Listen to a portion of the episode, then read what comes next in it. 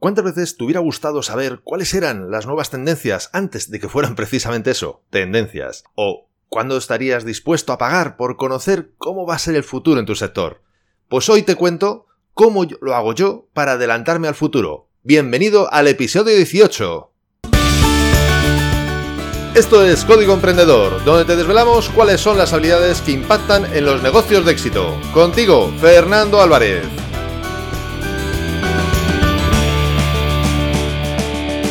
Aquí estamos, un episodio más, una semana más, siempre desde la trinchera, desde donde los emprendedores producen resultados, desde donde tiene lugar la acción. Como emprendedores o empresarios, todos queremos tener más y mejor negocio. ¿No es así? Tú también quieres, ¿verdad? A ti seguro que también te apetece tener más y mejor negocio. ¿Y dónde está ese buen negocio? Pues en el futuro, siempre en el futuro. El presente ya pasó, ahora estamos en el futuro. El presente ya acaba de pasar. ¿No lo has visto? Ha pasado ahora mismo, ahora mismo.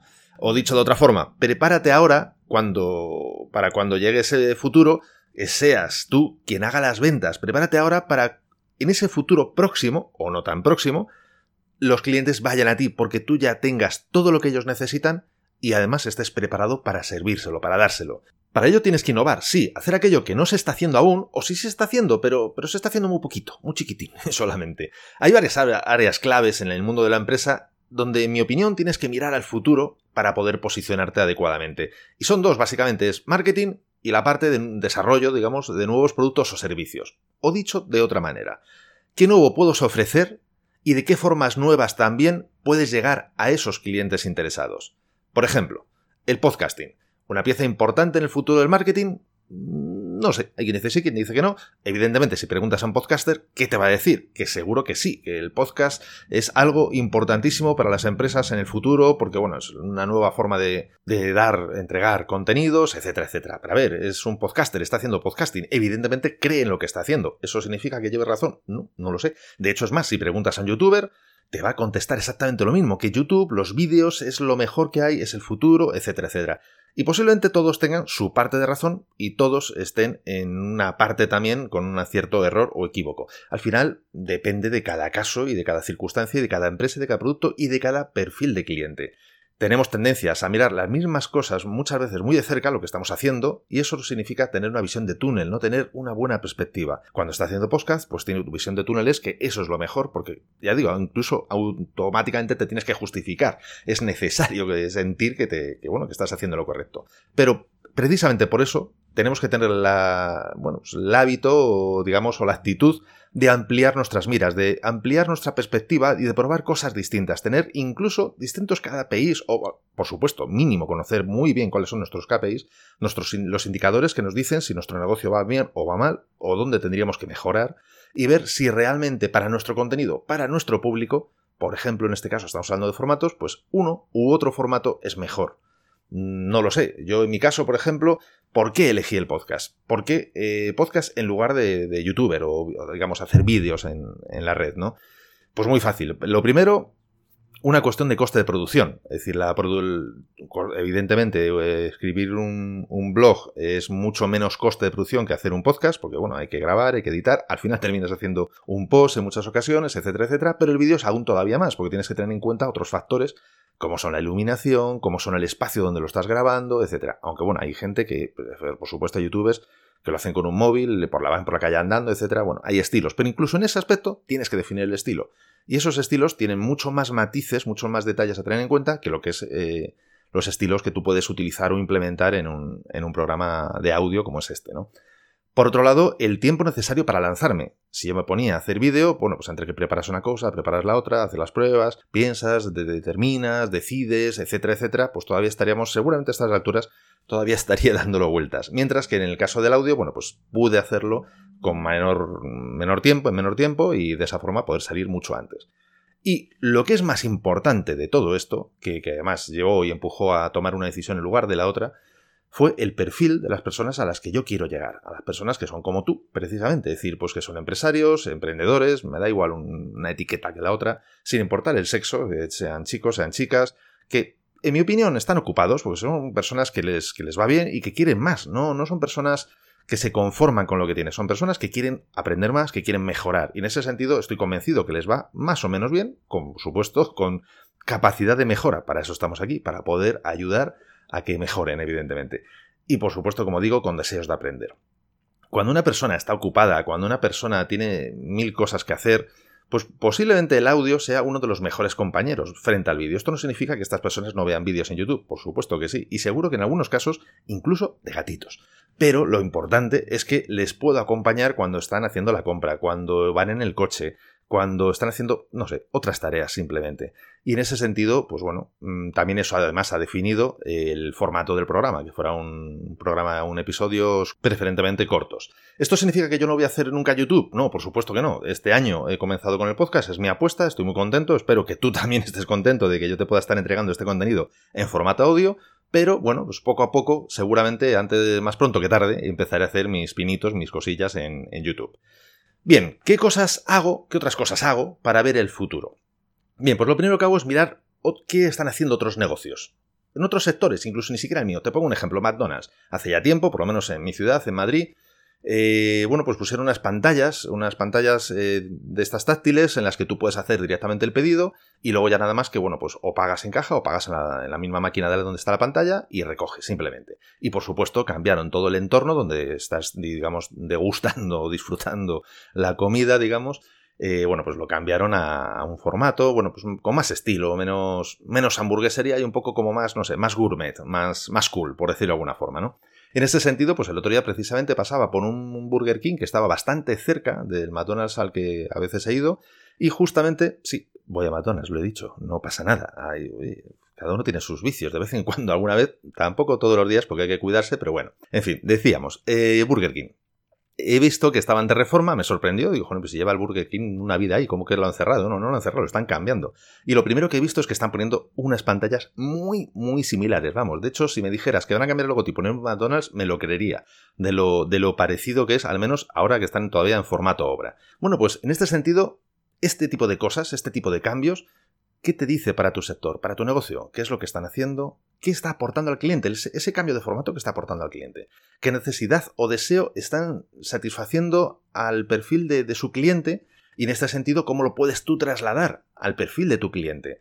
El hecho de automatizar, el hecho de que sea un parte autoservicio, aunque sea un producto de, bueno, evidentemente no calificado en el entorno de la restauración como gourmet, pero sin embargo le dan un toque, bueno, de hecho, bueno, ya no solo el espacio donde está, sino que es que tuve las imágenes y es que dan ganas de comerse, dan casi más ganas de comerse la hamburguesa que está en la pantalla, en el vídeo de la pantalla, más que, la que te ponen luego después, ¿no?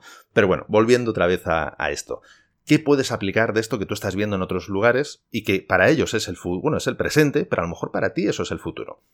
Después, otro de los elementos que puedes hacer, todas las cuestiones que puedes hacer, es siempre mirar si esos cambios, esos formatos o esas nuevas cosas están aportando un valor real al cliente o es algo puntual, una moda. Es decir, hay mucha gente que hace cambios, que hace, bueno, pues, cambios de, estética de, un local o de estrategias, etcétera, y muchas veces simplemente son prueba y error. Y bueno, están probando, no puedes ir copiando a todo lo que hacen otros, ni fijándote y dando por válido todo lo que hacen otros, porque a lo mejor simplemente están probando y luego cuando se den cuenta que se han equivocado, rectifican. Bien, en este caso te pongo un ejemplo. Si, o sea, en cuanto a, este planteamiento de mirar si esto realmente eh, aporta un valor real al cliente. Nosotros, yo tengo una empresa, Openland, desde hace, pues desde el 96, hace ya 22 años en este momento, y bueno, pues hace ya muchísimos años empezamos a plantearnos, o yo me planteé, digamos, el hecho de que empezáramos a hacer temas de SEO dentro de la empresa. Nosotros eh, estamos hablando de los primeros tiempos de Google, o sea, estamos hablando, no me acuerdo ahora mismo, pero vamos, en el 2000 y poco. Eh, nosotros ya hemos aprendido en momento, ya llevamos muchos años, más de cinco años, haciendo webs para clientes y bueno, pues era evidente que no era suficiente con hacer una web, con tener una web online, necesitabas que hubiera algo más. Y en ese sentido, el tema del SEO, bueno, Google ya había irrumpido muy en el mercado muy fuertemente y alta vista, bueno, pues lo que no sé si, bueno, si, si eres de aquella época recordarás esos buscadores, bueno, pues la verdad que encontrar algo allí era como encontrar una aguja en un pajar, ha cambiado mucho el mundo de los buscadores hasta ahora, pues evidentemente se hacía palpable, visible, era claro, que se necesitaba eh, poder posicionar a las empresas, porque además cada vez había más y más empresas. Y en este sentido, me pareció que era una oportunidad que podía tener futuro porque aportaba un valor real al cliente, ¿no? Bueno, pues esa es una, una de las cosas que también hago muchas veces, ¿no? Después, cuidado con copiar, como decíamos ahora, a otros. Hay mucha gente que simplemente copia a otros y si tú les copias, nunca irás por delante. Eso me parece que es muy evidente. Está muy bien copiar y creo que hay un tiempo, al inicio sobre todo, para copiar. Y después hay un tiempo, cuando estás, eh, bueno, pues con cierto tamaño, cierta ya velocidad de negocio, velocidad de crucero, digamos, para innovar y coger la delantera. Innovar mm, al inicio es mm, lo más difícil posiblemente y posiblemente también lo más costoso, no es imposible, pero es muy difícil y costoso, y no hacerlo después, cuando ya llevas un tiempo, es infinitamente costoso. Y todo yo creo que tiene su momento, por lo cual, bueno, acuérdate de copiar solo cuando hay que copiar e innovar cuando hay que innovar. Después, es preciso ver las cosas con un tanto, si me permites esta palabra, de superficialidad. Es decir, si profundizas demasiado en los detalles, todo tiende a ser muy complejo y, no te dejará ver el horizonte. Es que además es lo que tú buscas, eh, que es mirar más allá de lo, de lo que tienes delante, digamos, ¿no? Acuérdate antes cuando hablamos de esa visión de túnel. Entonces no puedes mirarlo todo con lupa, no puedes todo profundizarlo. Hay veces que es importante que, bueno, pues que vayas un poco más por la superficie, que vayas viendo un poco diferentes tendencias, diferentes tecnologías, pensar, hacerte preguntas un poco raras, ¿no? De, ¿y, si esto lo aplicara al otro? Acuérdate, bueno, ya hablaremos, si no, en otro episodio, de temas como pensamiento lateral, el océano azul, el océano rojo, es decir, hay muchísimas técnicas, muchísimas estrategias, visual thinking, etcétera, que te pueden permitir el mezclar mm, o ver las cosas de una manera, mezclar cosas o verlas incluso de una manera diferente, ¿no? Y bueno, pues eso, eso es importante, el no profundizar a veces, no verlo todo con zoom, no todo con lupa, porque bueno, te puedes perder en los detalles. Por supuesto, tienes que estar al tanto de las cosas nuevas que van surgiendo en diferentes sectores, no solamente en el tuyo. En otros sectores también pues, te pueden aportar cuanto menos inspiración y creatividad. Y poco a poco irás viendo cuáles van pues enraizando en, en la sociedad, cuáles van en, bueno, permeabilizando, digamos, un poco más el, uso en la sociedad. Y en ese sentido, bueno, pues ampliarás tu campo de visión, como decía antes, tu inspiración, tu creatividad. Bueno, verás si ahí es, aplicable o no a tu negocio. Así que, ya sabes, esto es lo que yo, en grandes rasgos, digamos, hago hoy, porque seguramente haga una cosa más, pero posiblemente la haga de forma inconsciente y por eso no, te la he puesto, no por otro motivo. Y ya sabes, hoy es el momento para empezar a hacer este tipo de cosas, para hacerte este tipo de preguntas o cualquiera otras de las que te he planteado en este episodio. De hecho, es más, mira, te recomiendo, incluso te invito a que lo puedas echar hacia atrás el episodio y puedas coger con lápiz y papel, ir apuntando cosas que te estoy diciendo que tú mismo puedes aplicar ya mismo en tu negocio, en tu sector. Y de esa forma puedes llegar a transformar, digamos, tu negocio, pero primero tienes que transformarte a ti, tu forma de pensar.